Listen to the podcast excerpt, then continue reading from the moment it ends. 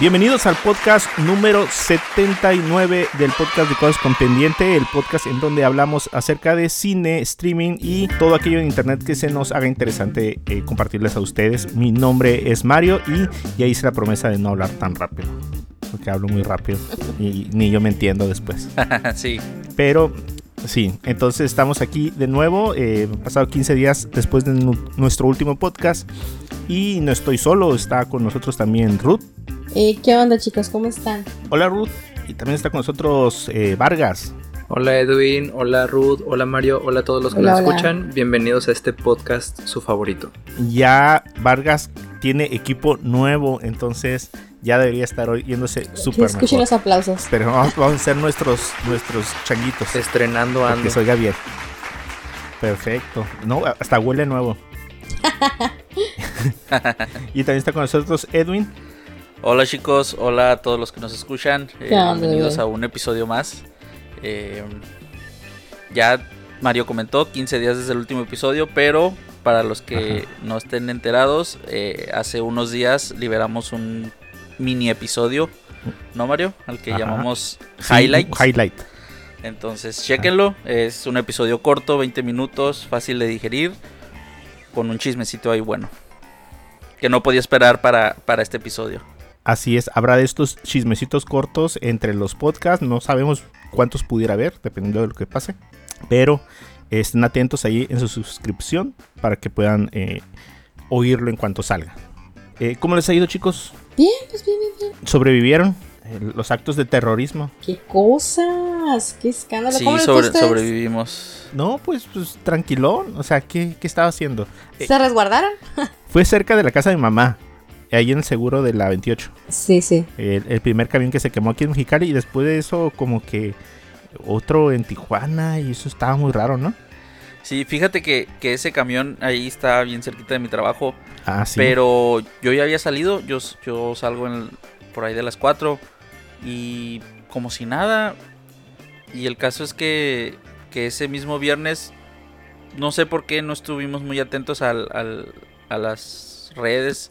Y nos fuimos a, cenar con unos amigos ahí al, por, por Benito Juárez. Bueno, por Justo Sierra. Y nosotros allí en medio de todo el, de todo el- la zona de guerra y como si nada. Ya de repente como que empezamos a ver ahí mientras cenábamos y así como que no, pues ya, Ujú. pélense cada quien para su casa.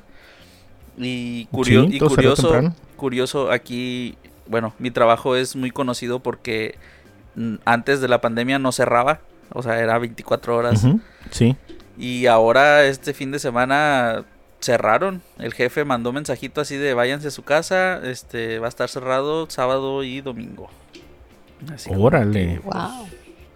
Nos tuvimos chance de estar a gusto en casa, tranquilos.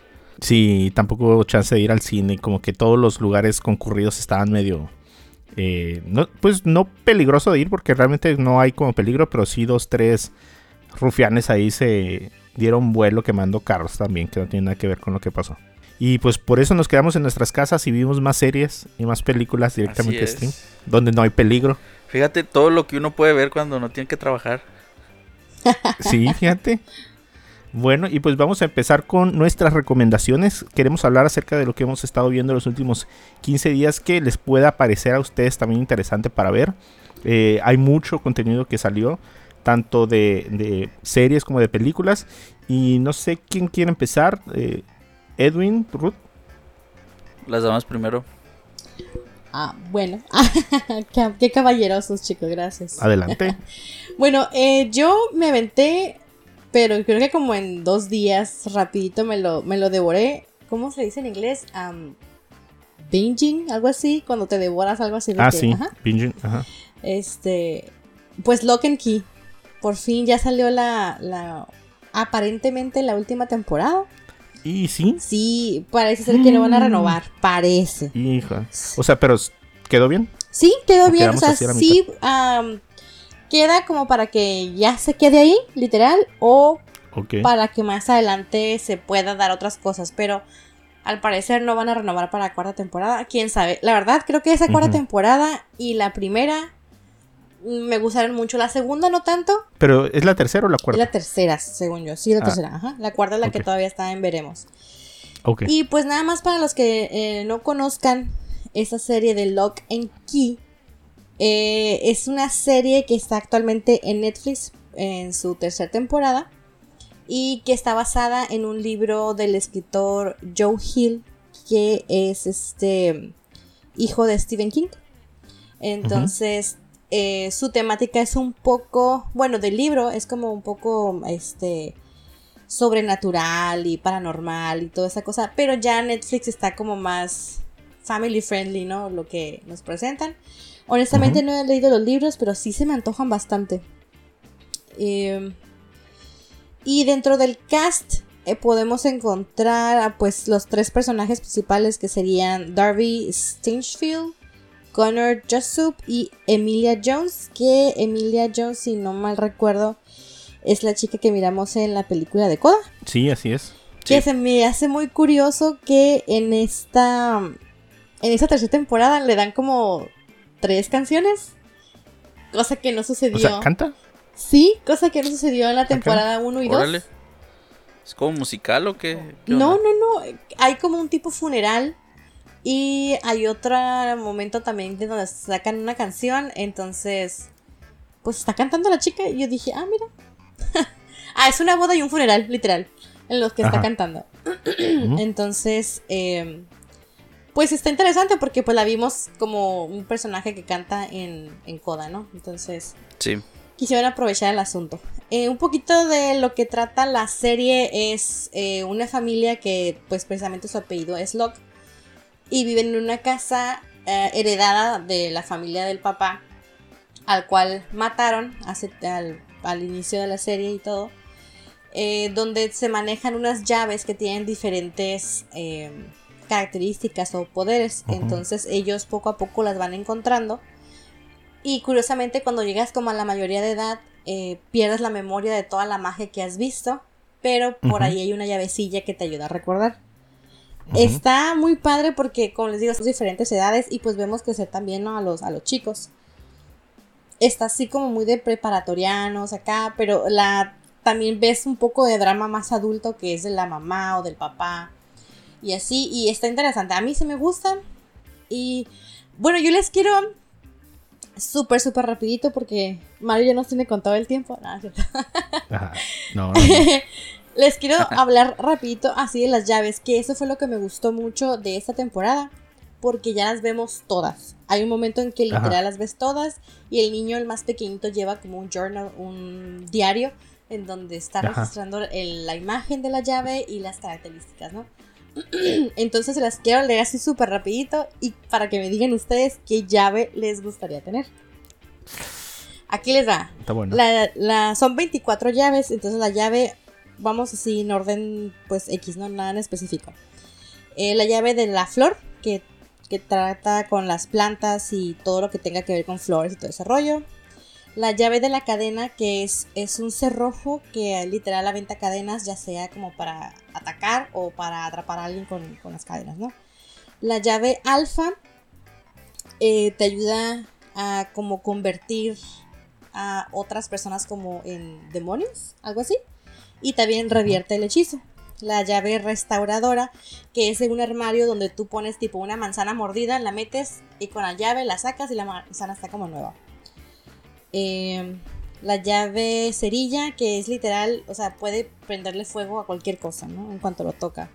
La llave arlequín, que se encarga de mantener las cosas seguras adentro de un cofre que es totalmente, es prácticamente indestructible excepto por magia. Eh, la llave Hércules, que es donde te pones un cinturón y te da super fuerzas. Em, la llave animal, que es una llave para, para un tipo pasadizo, donde entras o sales como, como... Si entras como animal, sales como humano. Y al revés. O sea, está curadilla esa. Eh, la llave del eco es donde puedes eh, tener acceso a los recuerdos. La llave fantasma que te, te- literal te convierte, abres una, pasas una puerta y te conviertes como en fantasma y puedes andar di- divagando por toda la, el área de la casa, que es la casa de los Sí, la que se vio en la, el final de temporada, Así ¿no? es. Eh, la llave ángel, que te pones como un arnés y te, y te, te, te da alas como de ángel muy fuertes y todo el rollo. La llave de la caja de la música, esta es donde tú, la, la vemos mucho en la primera temporada, donde tú le das el nombre de alguien y le susurras a la caja lo que quieres que haga la otra persona. Esta sirve para controlar este, la voluntad de los demás. Eh, la llave de la memoria, que es cuando llegas a adulto y olvidas todo, entonces con esa llave te pueden hacer recordar toda la magia que viviste. Ah, ¿esa salió en la tercera temporada? Sí. Ah, ok, sí, esa ya no existía cuando la... La llave de la identidad, esta te permite tomar la apariencia física de cualquier persona que exista. Esa es la que me da más miedo. o sea, Esa. La llave de la bola de nieve es literal, es una bola, una bola de nieve, esas como de esos que, de souvenirs. Y donde tiene dentro la casa Key, de Key House. Y le das la vuelta a la llave y la, casa literal está como adentro de la, de la bola de nieve. Eh, la llave del espejo, que es donde literal es un espejo y entras y quedas como atrapado en un laberinto, ¿no? Ajá. La llave Sí, del tiempo que te permite regresar hacia un tiempo atrás. Y tiene un truco muy interesante porque cualquier cosa que suceda en el presente, ya sea que venga del pasado o que afecte lo que estás viviendo en este momento, hay un reloj de arena en el cual es como un tipo seguro que al momento que se acaba el reloj de, de arena, todo lo que haya pasado que venía de eh, cualquier época, ya sea del futuro o del pasado, se regresa como si nada hubiera sucedido. Este, perdón, la llave Omega, que la vemos en la segunda temporada, que abre una puerta como a un a otra dimensión o algo así. Eh, la llave de la corona de sombras, que te permite controlar las sombras como si fueran fuerzas oscuras. Y la llave del demonio, que te permite crear como un tipo de ejército que solamente te con- que tú los puedes como estar controlando. La llave del pequeño mundo, que es donde vemos, creo que en la segunda temporada, una casita donde es como le, le das vuelta a esa llave y la casa aquí es como si fuera una casa de muñecas y alguien la puede controlar de una, literalmente de una casa de muñecas. Eh, la llave maestra, que es que a cualquier puerta que tú le pongas esa llave te va a llevar a cualquier lugar que tú quieras ir. Y la llave de la creación, que tú tienes, tú dibujas algo y lo que dibujaste cobra vida. Y la última, la llave de la mente, que es literal. Ahí está como me da un chorro de cringe. Porque te la ponen como en la parte de atrás en la nuca y caes al suelo y Sí. te ves a ti mismo y se abre como una puerta a, a tu, a tu mente y puedes ver todos tus recuerdos, tus memorias, tus deseos, todo. Pero tiene un diseño como de tu... De un cráneo. Propio, ¿no? Ajá, tipo. Entonces, pues esas son las 24 llaves que nos mostraron ya completas en esta temporada. No sé, ¿cuál les gustaría a ustedes? Yo creo que la que dices de la puerta, la Anywhere Key, es la que a mí siempre me, me causó como más curiosidad. La de la puerta. ¿Y ustedes, chicos? Ajá. Vargas, Edwin. Me perdí entre Eh, tantas no hay una- llaves. No hay una, no hay una puerta que, en la que por la que una llave que te haga rico. De dinero, fíjate que no había, ninguna. Esa Nada sí que me ver con cosas económicas. Sí, como que esa hubiera sido más interesante, ¿no? Ah, pues no sé si en el libro vengan más llaves todavía, porque según yo, Yo creo que sí, hay ¿no? como más de No, 100 no. llaves. No alcanzaría todo el... Ajá, entonces, pero en esta sí te marcaron como que ocupaban esas 24 llaves para, como para derrotar algo, ¿no? Algo así. A mí personalmente me gustaría la llave de la última, la de la mente, para tener acceso como a los recuerdos y ese tipo de cosas, porque cualquiera, pero también es bien peligrosa porque cualquiera puede entrar, pues el momento en que ese portal está abierto, cualquier persona puede tener acceso, pero está padre como como ver tu historia, Es- ¿no? O sea, Ajá. Es que hace así tipo... eh, ¿Cómo se llama? La de Intensamente. ándale, sí, con las con Ajá, las bolas. Algo así. Ajá, y cada una tiene como... Cada mente tiene como un diseño propio de la persona que, Sí. que se puso la llave. Sí, sí, sí, sí. Está curada. Y pues vemos un poco más de la historia de las llaves. Este, Que a mí ese concepto se me hace súper interesante. Dije, ojalá sí pudieran existir como que llaves mágicas así, está padre. Eh, y pues nada, ya al parecer, como les comento, ya es la última temporada. Esperemos que no, porque sí estaría padre ver más adelante más llaves, ¿no? Eh, y también miré, bueno, no he visto mucho, pero miré un poquito de lo que anda ahorita. Está literalmente en el número uno, tomando lugar de Betty la Fea, que ya, no, ya la quitaron. Ah, ya, ya que sé. sería Wu, una abogada extraordinaria. Esta es una serie coreana, literal, que acaba de salir ahorita en el 2022. Y la protagonista es una chica que se llama. mm, mm, ay, tiene un nombre pues coreano medio raro de pronunciar. Que sería Eun Bin Park. Y Ujú. ella ya la había visto en una serie precisamente también de Netflix que se llama El afecto del rey. Que está muy padre también si la quieren ver por ahí. Este, se las recomiendo. Pero está muy bonita esta serie. eh, habla de una chica que nace con el espectro autista. Y eh, se le detecta por ahí alrededor de los 8 o 9 años. Pero resulta que esto le ayuda a tener la habilidad de como de memorizar un chorro de cosas y se convierte en abogado y entra a trabajar a un bufete de abogados. Nada más que pues sus habilidades sociales no son las mejores, ¿no? Pero aún así ella pues está tratando de hacer lo mejor y lo más justo y tiene una fijación por las ballenas, así que siempre está hablando de ballenas y de la ley. Todo lo tiene como que le encuentra significado con las cosas de las ballenas, bien extraño. Pero está muy tierno. Yo he visto mucho contenido de, de dos, tres cuentas coreanas de, de TikTok Ajá. que hacen, eh, como que explican cosas de la serie. Los saludos esos raros que hace. y- Sí, está, está muy padre. Eh, y como les digo, yo nada más llevo apenas dos episodios. Eh, me gustó bastante y eh, me comenta, por ejemplo, mi hija que está bien metida en todo eso de las cosas coreanas. eh, que la chica esta la estaban esperando después de que hizo la serie esa del afecto del rey porque la querían a ella, ¿no? Como que "Ah, tú nos gustas para que salgas aquí. Entonces, pues está muy padre. Cada, cada episodio es un caso diferente. Em, entonces, y por ahí me enteré también que está la chica, la serie ya les gustó tanto a la gente que está ya el contrato para una segunda temporada. Oye, Ruth. Perfecto. Me, me suena a que es como de tipo de Good Doctor. Ándale. Donde el chico autista es doctor. Sí, sí, sí, sí, tipo, ajá, nada más que pues en esta ocasión es, es abogado, pero sí, tienes toda la razón, Edwin, es como si fuera de Good Doctor. Ok, ya, ya. Nos ubicamos más. Muy bien. ¿Tú, Edwin? Eh, pues yo me di a la tarea de eh, mirar ahí un par de cosillas eh, que, a las que ya le traía ganas. O la primera de ellas es esta película que está en Paramount Plus que se llama Jerry and Marsh Go Large, que está protagonizada por el papá de Malcolm, Brian Cranston. Ah, ok. Ok. Esta película narra la historia de.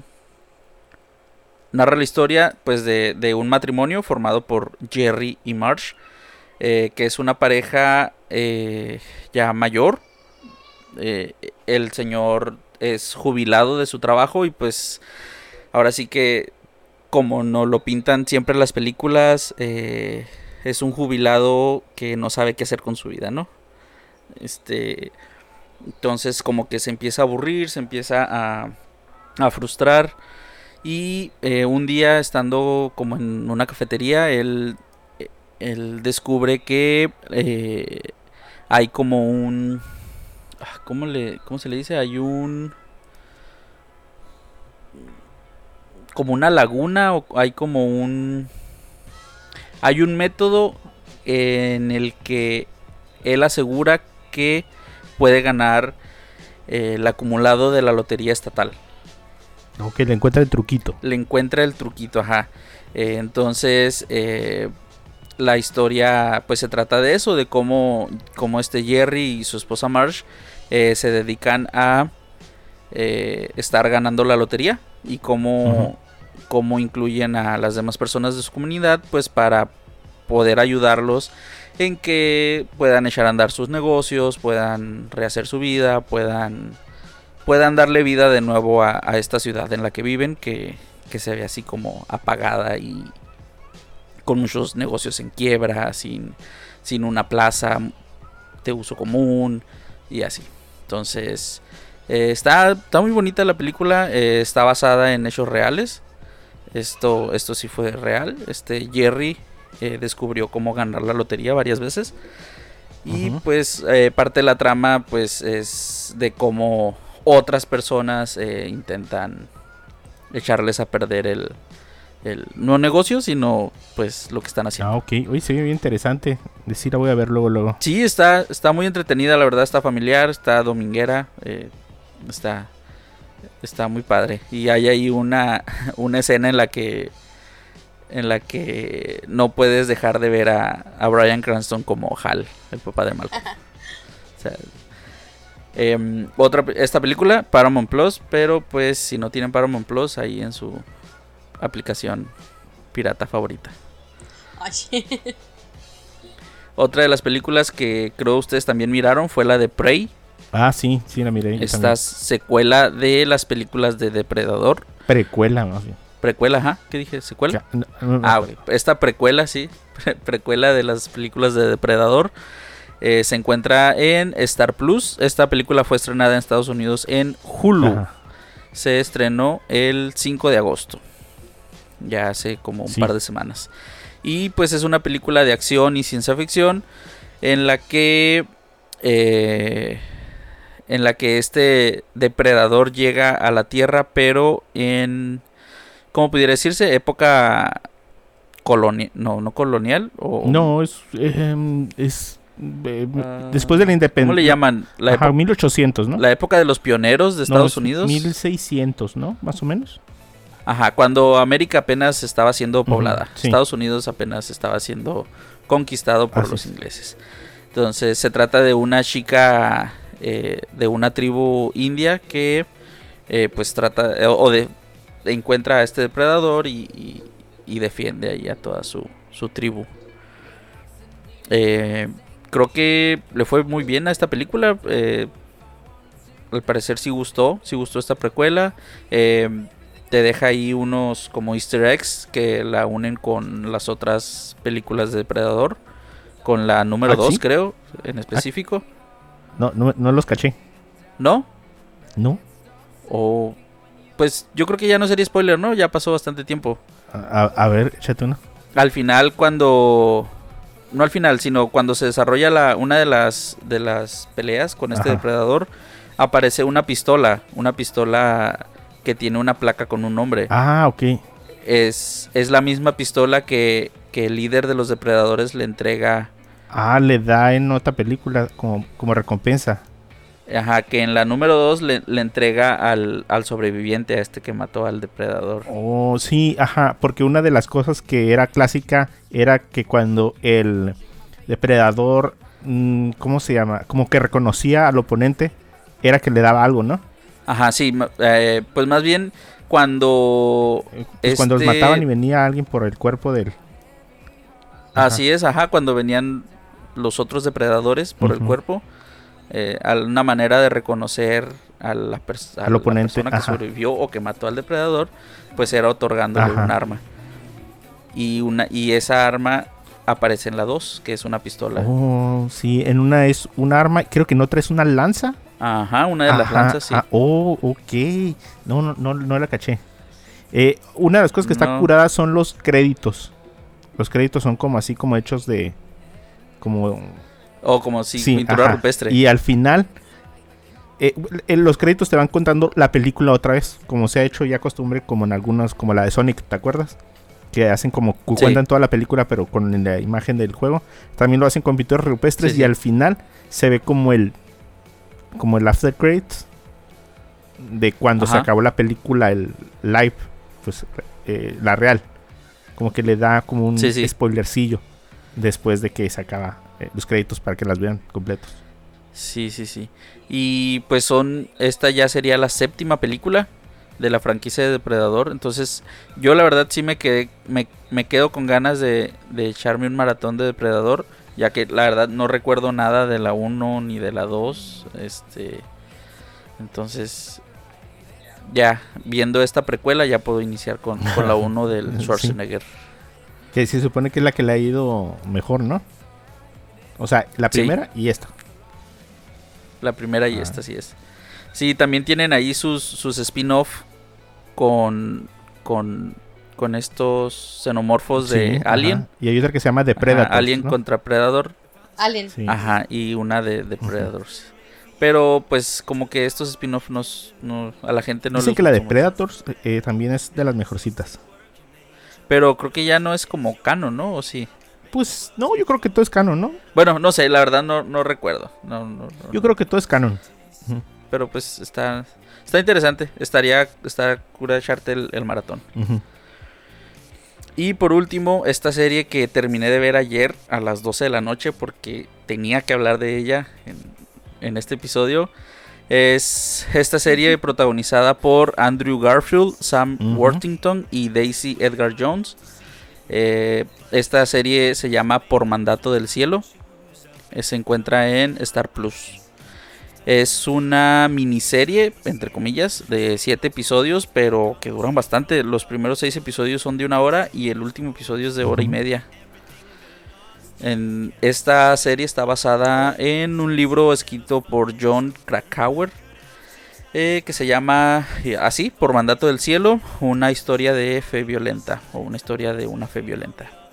Que es el relato pues de uno de los crímenes- más como atroces cometidos en el estado de Utah, en Estados Unidos, en la década de los 80. Esta, esta serie, pues, el, así como el libro, está, está basado en, en un crimen real, pero pues la serie ahí le mete su, su cierta ficción, ¿no? Y, y su cambio de nombres y de ciudades y así. Eh, esta, esta miniserie transcurre en la ciudad ficticia de East Rockwell en el 84, donde una joven mormona eh, llamada Brenda es asesinada junto con su hija de apenas 15 meses, la bebé. Entonces el detective encargado en resolver este caso, pues es un detective mormón de la misma comunidad que, que Brenda. Entonces, eh, junto a su compañero detective, pues tratan de, de descubrir al autor de este doble asesinato. Pero pues ya la serie se vuelve un poco más oscura cuando pues los indicios y las pistas van apuntando directamente a otros miembros de la iglesia. Entonces esto hace que, que el- las creencias de este detective pues empiecen a, a, a tambalear y, y a, y a cuestionarse todo lo que ha creído toda Sí, la vida. porque creo que el problema más bien es como la iglesia, ¿no? O sea, no tanto como las creencias, sino como la iglesia. Yo vi el primer episodio. Ajá, pues lo, lo, lo, lo que la iglesia le, le, le enseñó, pues todo lo que lo, los han enseñado, no solo a él, sino a su familia y a, toda, a todo el pueblo, porque viven en una ciudad donde al parecer el 99% Ujú. es mormona. Entonces te das cuenta cómo surge la presión de, de su misma Sí. comunidad para no evitar que, que no eh, resuelva el crimen, sino que más bien no involucre a, a la iglesia, Ajá. pues, a la institución en sí. Está curada porque hay mucha jerga, mucha mucho caló de, de los mormones. Entonces, me imagino que un mormón viéndola está como identificando todas esas cosas, ¿no? Sí, o sea, yo ahora sí que aprendí, aprendes un chorro de cosas, Sí, ¿no? De, de, de, de sus de sus pasados y de, y de cómo Sí, viven y, y de sus ritos y, y de sus costumbres. Y, y al mismo tiempo que sucede este crimen, em, te van metiendo ahí escenas como de el pasado de cómo se fue formando esta comunidad mormona y esa iglesia mormona. Eso tal vez le quita como que a veces poquita importancia al tema principal, ¿no? Que es el, el crimen, pero pues para un, yo creo que lo hacen más como para una persona que es ajena claro. a toda esa cultura y a esa todas, ese conocimiento de ellos, pues eh, te van dando ahí un poco de contexto, ¿no? Entonces este detective, al igual que nosotros, va, va conociendo su el pasado de su de su iglesia, que es un pasado pues sangriento, es un pasado violento y, y cómo, cómo es que hay una separación ahí de, de pues del, de mormones, en- que se dividen en los poligámicos y los no poligámicos. Entonces, está muy interesante la serie. Que es lo que más vemos, ¿no? Ajá, que es lo que más se escucha, porque de hecho hace poco eh, sí, salió un, un documental en Netflix, ¿no? De, ah, sí, sí, ajá, les gusta como explotar ese, esa temática de los mormones. Sí, ese, ese ajá. Y, y, pues uno que, que no es morboso, pues ahí va a verlo, ¿no? Pero, o sea, fuera de eso, el, la trama de lo que es el crimen está muy bien llevada. O sea, te, es, son los siete episodios es la, es la investigación, o sea, no, no transcurre tal vez más de una semana en, en el tiempo de la serie, que es lo que les toma resolver el caso, pero pues va sintiendo esa, esa preocupación y esa aflicción y, y- y ese sentir que, que, que tiene el detective por, por cómo se topa con esos obstáculos eh, más allá de las, del mismo crimen, sino de la gente pues que lo, lo está hostigando y lo está presionando. E incluso su esposa, eh, hay un momento en el que lo, lo instiga a que, a que se olvide de todo lo que está viviendo ajá, y, y- y que él simplemente mantenga su testimonio frente a la comunidad, porque para ellos es lo más importante, pues, el testimonio frente a su comunidad. sí, la verdad es que es, está en Star ¿Cuántos Plus. episodios dice que son? Ah, son eh, siete episodios. Es una miniserie. Yo, yo creo que no va a tener segunda temporada. eh, la, la serie termina con, Resol- resolver el con lo que crimen. tal vez muchos se imaginen. Ajá, con lo que se imaginan. Eh, pero pues la verdad es que sí te atrapa. Eh, si te gusta el, el- estas historias de crimen real, de detectives, de policías, de persecución, te va, te va a gustar esta serie. Perfecto. Entonces está, está Prey y por mandato del cielo en Star Plus y Jerry Ajá, y y Marsh en Paramount. en Paramount Plus. Perfecto, muy bien. ¿Y tú, Mario? ¿Qué has visto? Yo eh, no sé si ustedes han oído por ahí una plataforma de streaming que se llama Movie.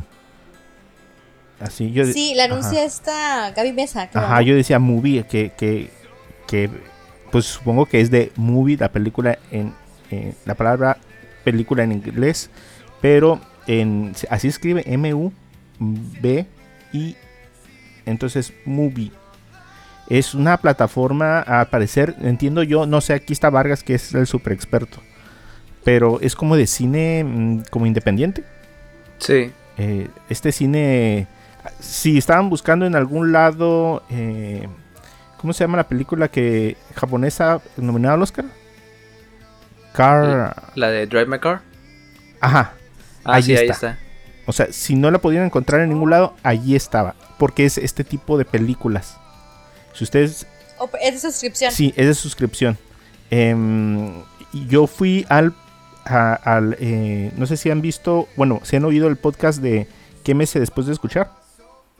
Es un podcast argentino de películas. Y ellos tienen por ahí un Me cupón que si van y buscan entre sus redes sociales, lo van a encontrar que te da tres meses gratis.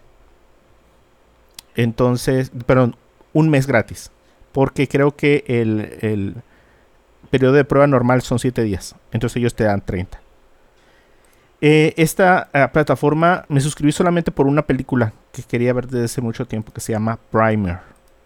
Como ustedes sabrán, ya saben ustedes que soy fan de las películas de viajes en el tiempo. Y eh, No, Mario, ¿en serio? si, si la de eh, Donnie Darko se llama, sí, la de Donnie Darko eh, les parece que está medio rara, es porque no han visto esta. Donnie Darko es una Oh. película de nicho eh, protagonizada por Jake Gyllenhaal que eh, trata acerca como de viajes en el tiempo de una manera súper rara. Eh, Primer es una película que trata en una hora 15 minutos que dura. La premisa es esta. Dos personas encuentran sin querer dentro de sus investigaciones personales la forma de que algo viaje en el tiempo. Entonces, pues su primera reacción es tratar de replicarlo para que ellos puedan viajar. Porque aparte de que encuentran la dinámica de cómo funciona, eh, pues se dan cuenta también de que pueden ganarle dinero. Entonces, su principal eh, propósito para poder hacerlo a nivel del tamaño de una persona es poder ver eh, cómo se comporta la bolsa, luego regresar y pues apostarle al ganador para poder ganar dinero, ¿no? Pero en, en, ese, en ese dilema moral de modificar las cosas, aunque se juran lealtad los amigos para, para no jugarse chueco, termina rindiéndose a, lo- a la, a la codicia, pues, a los intereses personales. Pero la película es realmente muy, muy compleja. O sea, yo terminé de ver la película y entendí como un 40% de lo que había visto. Primero porque la primera media hora sí está muy cargada de términos pseudocientíficos para justificar eh, el viaje en el tiempo. Entonces, aunque sabemos que eh, en sí, o sea, no te dicen cómo funciona, te dicen qué hay que hacer para que funcione nada más la máquina, no entiendes muchas de las cosas que están diciendo. La película fue hecha, si no me... con un presupuesto de 7 mil dólares. El mismo Shane Carruth, creo que se pronuncia así, fue el que dirigió, escribió, lo produjo y lo actuó. Es un matemático y un ex ingeniero, así que aprovechó todos sus conocimientos para, pues de alguna forma, darle eh, forma a los experimentos que, que se justifican en la película después de que ya encuentras eh, dos, tres videos para que te explique qué fue lo que pasó y lo ves otra vez, eh, y le encuentras forma a todo. Pero eh, no me gustaría darles nada, nada, nada de contexto por si alguna día la ven. O si se suscriben a Movie, eh, les aconsejo que sea la primera película que ven antes de que se les acabe el tiempo de eh, evaluación del- de la plataforma. Esta película no es nueva, es del 2004 y pues sí se nota en la calidad de la imagen, pues eh, eh, los años y el bajo presupuesto que tenía. Incluso creo que muchos de los personajes que salen pues son realmente eh, amigos y compañeros de, de él para poder hacer la película pues un poco más barata. Se llama Primer y está en Movie. También vi una película, bueno, una... Sí, vi una película en Prime que se llama 13 vidas. No sé si ustedes tuvieron oportunidad de, de verla por ahí.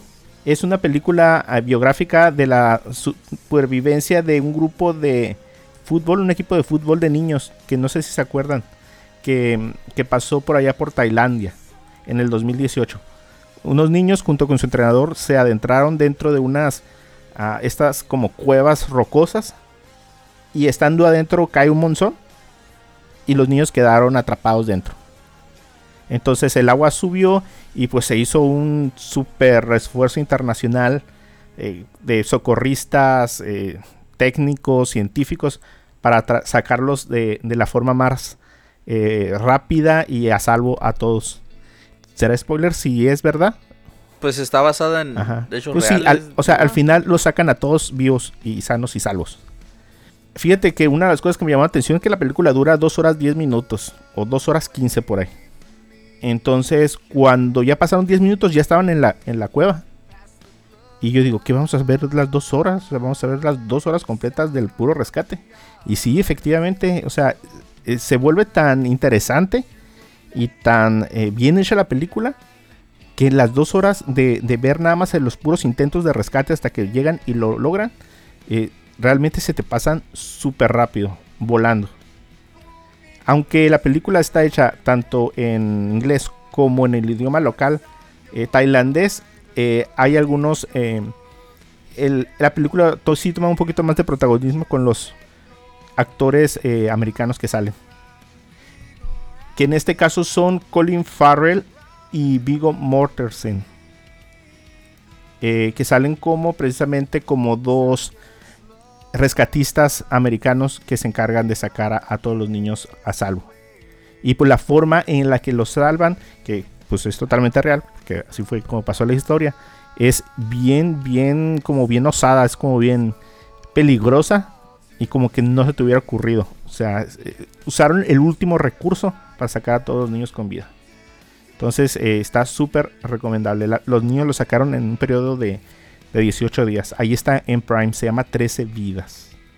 Y ya por último, lo que un- una de las series que yo estaba esperando en Apple TV Plus, que es, lo he estado viendo mucho últimamente, se llama Five Days at Memorial, que en español le pusieron después del huracán Katrina, que es una miniserie de televisión, otra vez como ambientada en los en el desastre del huracán Katrina, específicamente en un hospital en donde se encontraron como 40 personas muertas después de que terminó el, el desastre. Entonces esta serie nos muestra el hospital y qué fue lo que pasó para que pasaran todas estas muertes.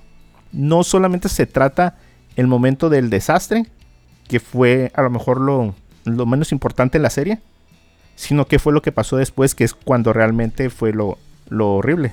O sea, las decisiones que tuvieron que tomar los médicos, eh, las decisiones morales que tuvieron que tomar ciertas personas eh, en medio de una situación así eh, catastrófica. La falta de recursos, la falta de electricidad, los edificios colapsando en medio de, del desastre. Es una súper buena serie. te soltaron tres capítulos el viernes pasado y van a estar soltando uno cada viernes.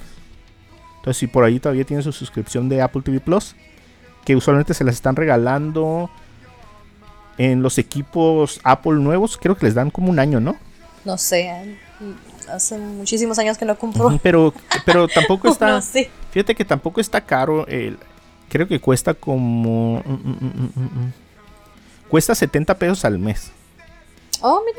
Ajá. Y puedes tener 7 días de prueba. Y puedes compartirlo con tu familia. Si tienes. eh, Apple tiene como un sistema como de compartir compras.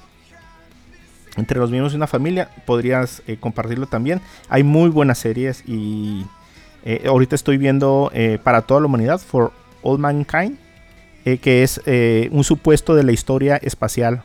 eh, teniendo en cuenta a lo mejor que no hubieran los americanos llegado a la luna, sino los rusos primero. De ahí parte una historia completísima en cuatro temporadas de lo que pudo haber pasado. También súper recomendado.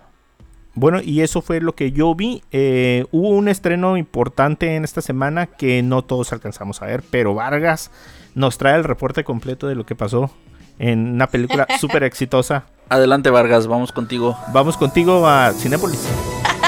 Es mi momento de gloria y lo voy a aprovechar al máximo. Brilla. No, vamos, pues, becario, tú puedes.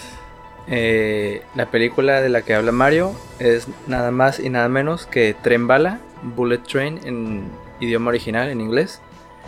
Eh, esta película estuvo protagonizada por eh, diversas estrellas alrededor del mundo, entre ellos Brad Pitt, Benito Antonio Martínez Ocasio, conocido como Bad Bunny. Wow. Híjole, no, wow. Sí, una, una gran estrella. Espero que esté nominado. No, la verdad, para ser sinceros, creo que es una película como muy palomera. O sea, muy... A mí en lo personal me entretuvo y me soltó bast- bastantes risas. Creo que, creo que es una película muy al estilo pues del director, pues que, que ha hecho la película de, de Deadpool. Eh, produjo también una de las películas de John Wick. Entonces, eh, pues se me hace que conserva ese estilo. Ese estilo de. de. Violencia. violencia, sangre, ajá, un poco de. De comedia negra, comedia oscura, eh, etcétera, ¿no? La, la película eh, trata de, de Ladybug, ese es el nombre como clave que le dan a, a Brad Pitt, el cual tiene que infiltrarse en un tren en la ciudad de, de Tokio, si mal no recuerdo, o creo que Tokio era el destino. No recuerdo muy bien de dónde parte el tren. Pero el punto es que Brad Pitt tiene que entrar a un a un tren para recoger un maletín como una de sus misiones. Sin embargo, Ladybug está eh, como en una fase de su vida profesional en donde es más pacifista que, que asesino, por lo que se rehúsa a llevar armas al tren, se rehúsa a pelear con eh, las personas que, que lo vayan a confrontar en el tren, a menos que, pues, que se vea su vida involucrada. Entonces, eh, y, curiosamente, el destino junta a varios asesinos de diferentes partes del mundo que buscan eh, precisamente ese maletín. Hay personas que, que buscan protegerlo, otros que buscan llevárselo, al igual que el personaje de Brad Pitt. Hay gente en el tren que su mero destino es simplemente eh, la venganza y buscan asesinar a, a Ladybug. Pero pero se me hace que la película lo lleva de una forma como que muy como orgánica para hacer bastantes personajes. porque son los personajes de Limón y Mandarina que para mí se robaron la, Ay, sí. la, la pantalla. Sí, sí, sí, sí. Es el personaje de Bad Bunny, el personaje de, de Brad Pitt. Hay otro personaje que es originario de la, de la ciudad de, de Japón, donde se origina pues la historia de la película. Que podría decirse que él es uno de los protagonistas de la película, ya que mm, un poco de la, de la trama o de la subtrama de, de la cinta se basa en, en, en él. Y creo que son como tres o cuatro eh, personajes más. Eh, no sé a ti, Ruth, ¿cómo, cómo te pareció? Si, si crees que, que esta película encaja en el término palomero o, o si de plano no te convenció. Porque ya vi que andas echándole ojos feos a, a mi Bad Bunny.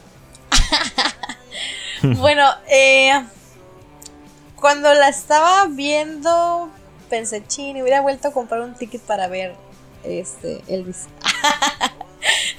Pero, pues sí, tiene buenos momentos que son divertidos, otros también que estuve a punto de sacar la, la lagrimilla por ahí. Ah, neta. Sí, fíjate, o sea, ese mo- momentos entre mandarín, limón y mandarina, ¿sí? Sí. Eh, sí, sí, sí, un poquito me... me- es que soy, soy bien chillona yo.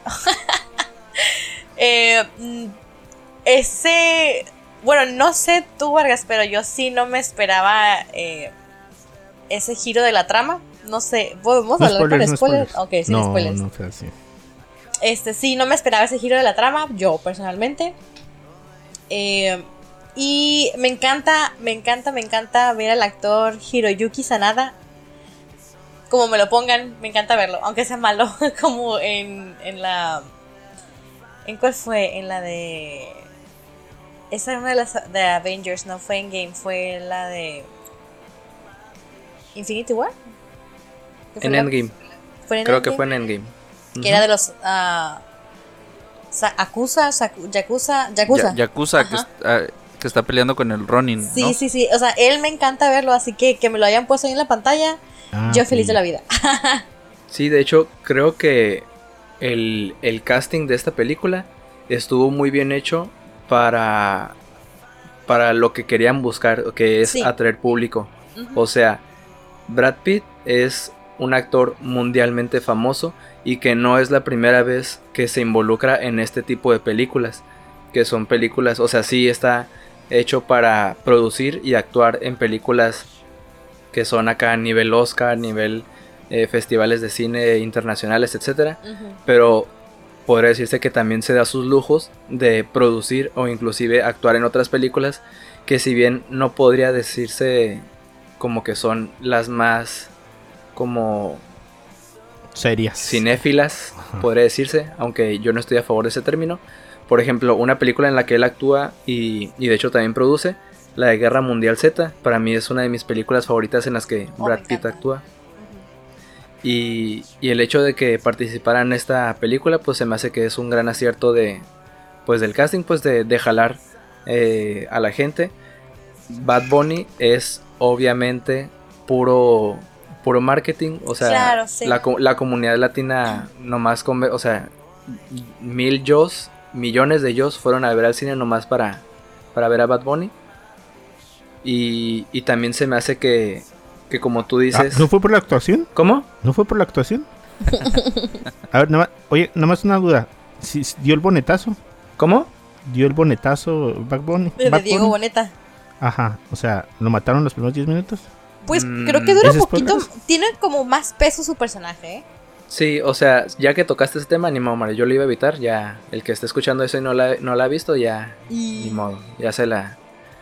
Sí, la verdad, eh, el personaje de Bad Bunny, en, podría decirse que en la, en la historia en el tren, sí dura muy poquito, dura como unos de 5 a 10 minutos.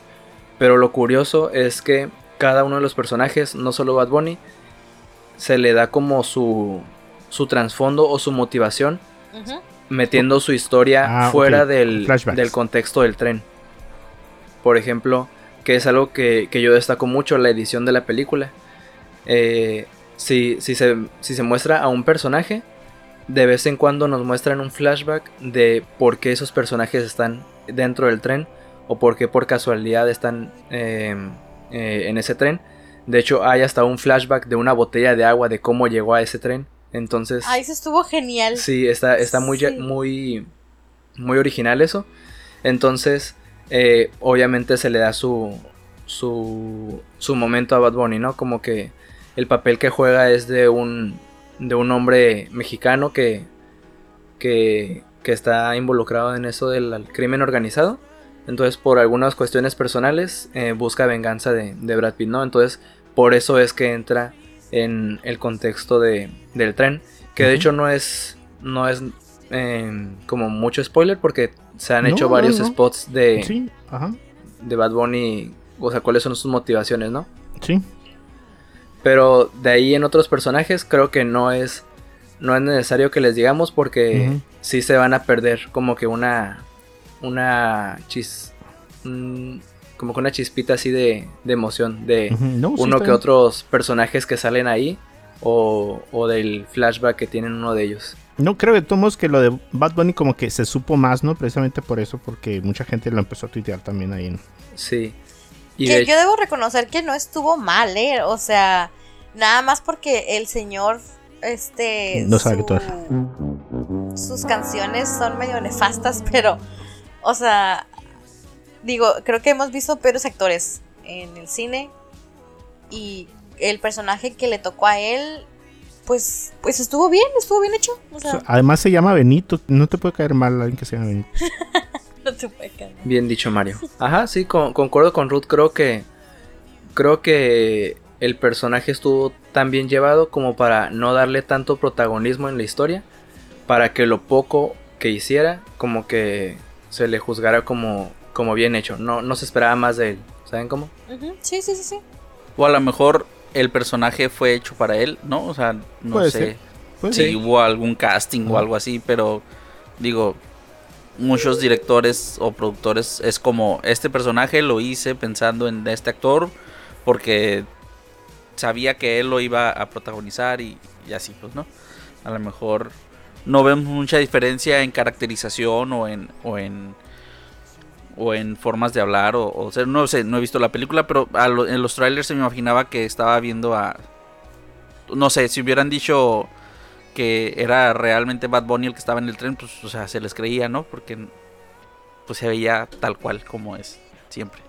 Sí, y aparte, conociendo la personalidad de Bad Bunny, es, es una persona que le gusta estar en como que metido en nuevos proyectos. Ya antes había actuado en una serie en Netflix, no recuerdo bien cómo se llama, pero era muy famosa. No me acuerdo si. Narcos, ¿no? Ajá, en Narcos México. Actuó en unos Na- que otros digo, episodios. Narcos. México. Y así. La verdad, yo sí les recomiendo que, que vayan a ver la película. Em, en cuestión a violencia se me hace que está regular zona. Pero. Pero la verdad yo sí me llevé una, una, una grata sorpresa. Porque. Para empezar, yo, yo nunca desconfío de, de la garantía Cinépolis. Entonces dije, fierro, ahí voy. Y, y les digo, en un principio no estaba tan contento con la edición de la película. Ajá. Porque esos flashbacks que presentan los personajes muchas veces lo utilizan más de una vez. O sea, vemos fragmentos de un flashback que ya vimos unas tres o cuatro veces en toda la película. Por ejemplo, hay una, una toma que se hace en la cintura de, de Bad Bunny cuando recién presentan al personaje que es, el, que es su cinturón y en su cinturón se lee las siglas México, o sea, como que de dónde es, ¿no? Y, y ese fragmento de, de, de la cintura con su cinturón lo vemos fácil otras cuatro veces más después de que lo presentaron por primera vez. Entonces, en un inicio, mientras veía la película, y no solo en esa escena, sino con otros personajes más, entonces yo miraba que repetían una y otra vez diversas escenas y decía, bueno, ¿por qué, por qué tanta insistencia en establecer que, que el personaje de Bad Bunny es mexicano? ¿O por qué tanta insistencia en establecer que, que Brad Pitt hizo algo en una parte de la película, ¿no? Eso fue lo que pensé mientras estaba este eh, viendo la película. Pero ya que salí de la sala de cine, me puse a pensar, bueno, ¿y por qué este personaje quería estar en el tren? ¿O por qué Brad Pitt se peleó con esta persona en este momento? O algo así, pues.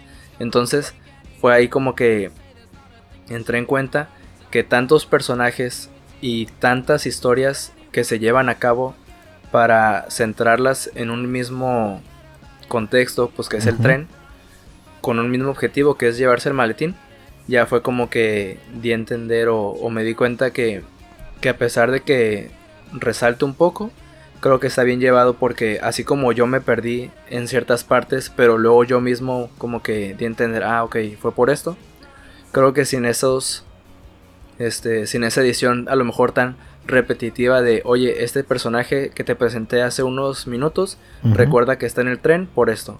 Y Ujú. 20 o 30 minutos después, oye, recuerda que este personaje está en el tren por esto. Entonces, creo que van hilando de buena forma el como que la historia, porque insisto, muchas películas que tienen muchos personajes se hacen que se pierda el espectador. Entonces se me hace que esta película lo lleva bien y, y no solo lo lleva bien, como que lo aceptas, te entretiene y, y yo la verdad salí muy contento de, del cine. Creo que, creo que es una película para ver en el cine, no por sus, sus efectos especiales, nada de eso, sino porque, pues, no sé, creo que, creo que es un buen ambiente. Todas las películas son para verse en el cine. Sí, digan no a la, peri- al no, digan no a la piratería, chavos. Así es. Eh, fíjense, no sé si se acuerdan, pero Bad Bunny va a salir en la película, una película de DC como El Muerto. Oh, de, sí. de Marvel, ¿no? No, de DC. Ah, no, de... Ah, sí, de Marvel, sí, cierto. Sí, según yo. El que muerto. Iba, ajá, iba a ser, iba a ser un, un personaje de, del universo de Spider-Man, ¿no? Algo así. Ajá, los ejecutivos de Sony fueron, estuvieron tan impresionados por eh, su performance en Bullet Train que fueron eh, por él para un filme de alto eh, perfil. El muerto, quien es un luchador con una fuerza superhumana, y va a hacer su estreno el 12 de enero del 2024. Es una película del universo de Spider-Man de Sony. Con todo. Va, a ver cómo, cómo les va. No es lo mismo hacer un papel más pequeño y con el soporte de Brad Pitt que hacer una película donde tú seas el protagonista. Entonces, va a estar interesante. Y de hecho, algo que también destaco, no sé qué opinen ustedes por las películas que estoy por mencionar, que a lo mejor ustedes ya las vieron también. Pero por ejemplo, estaba viendo eh, Tren Bala y a mi mente estaba recordando El Hombre Gris, La Alerta Roja, que son que fueron producciones de Netflix.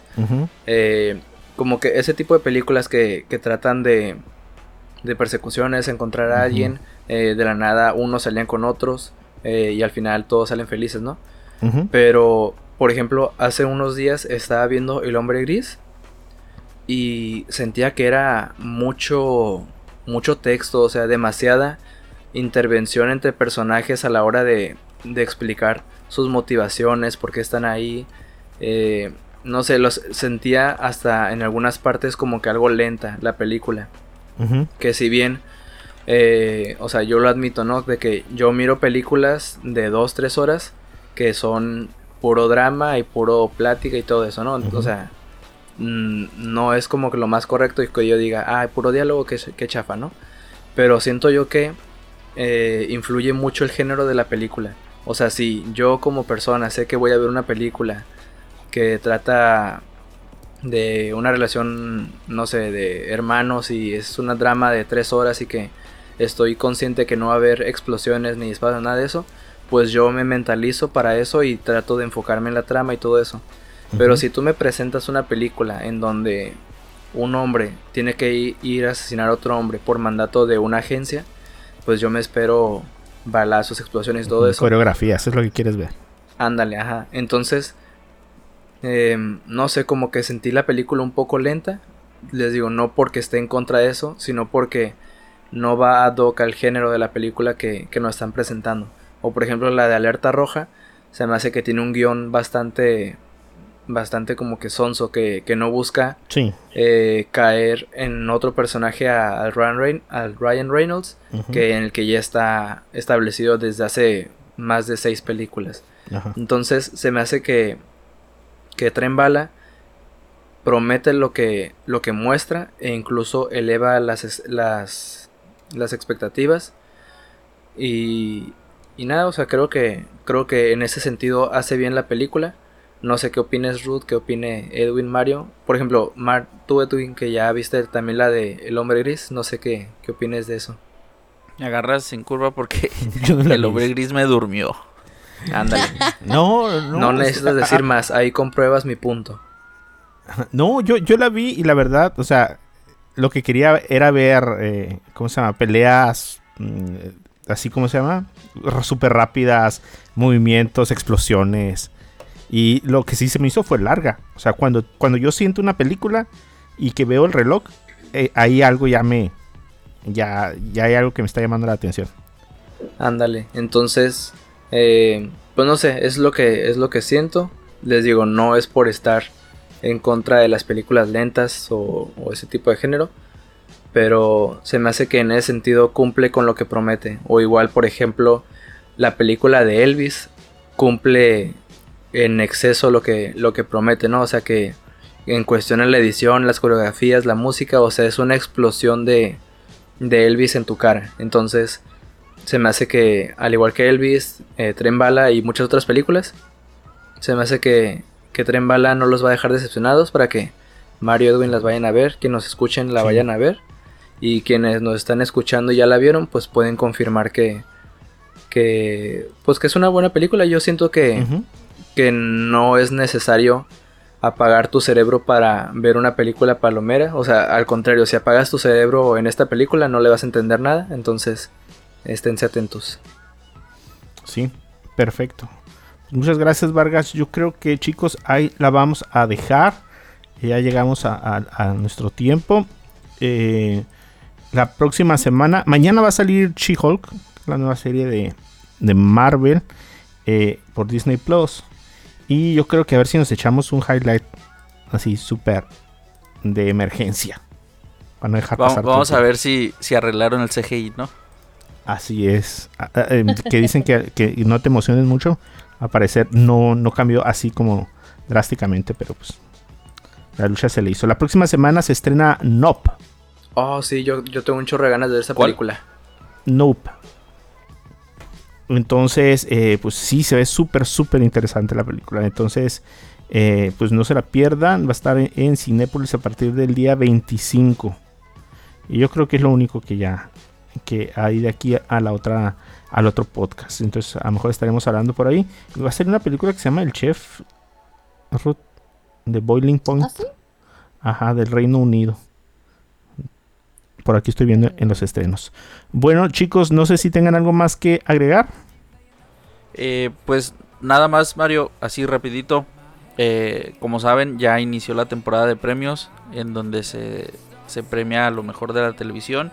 Y creo que en la semana pasada hubo unos premios estos nuevos de la Asociación Crítica de Hollywood. En donde The White Lotus de HBO Max, no sé si ya la pudieron ver, Sí, ya. se llevó, se llevó, arrasó con la noche, llevándose cinco premios. Y um, Better Call Saul y Abbott Elementary empatados con cuatro premios. Entonces ahí se van viendo pues las inclinaciones hacia Hacia yo creo que lo que es el premio tal vez más famoso que son los Emmys Ujú. que creo que en noviembre no se, se, se hacen entonces pues ahí, ahí, se incli- ahí van van mostrándose las, las preferencias Así es.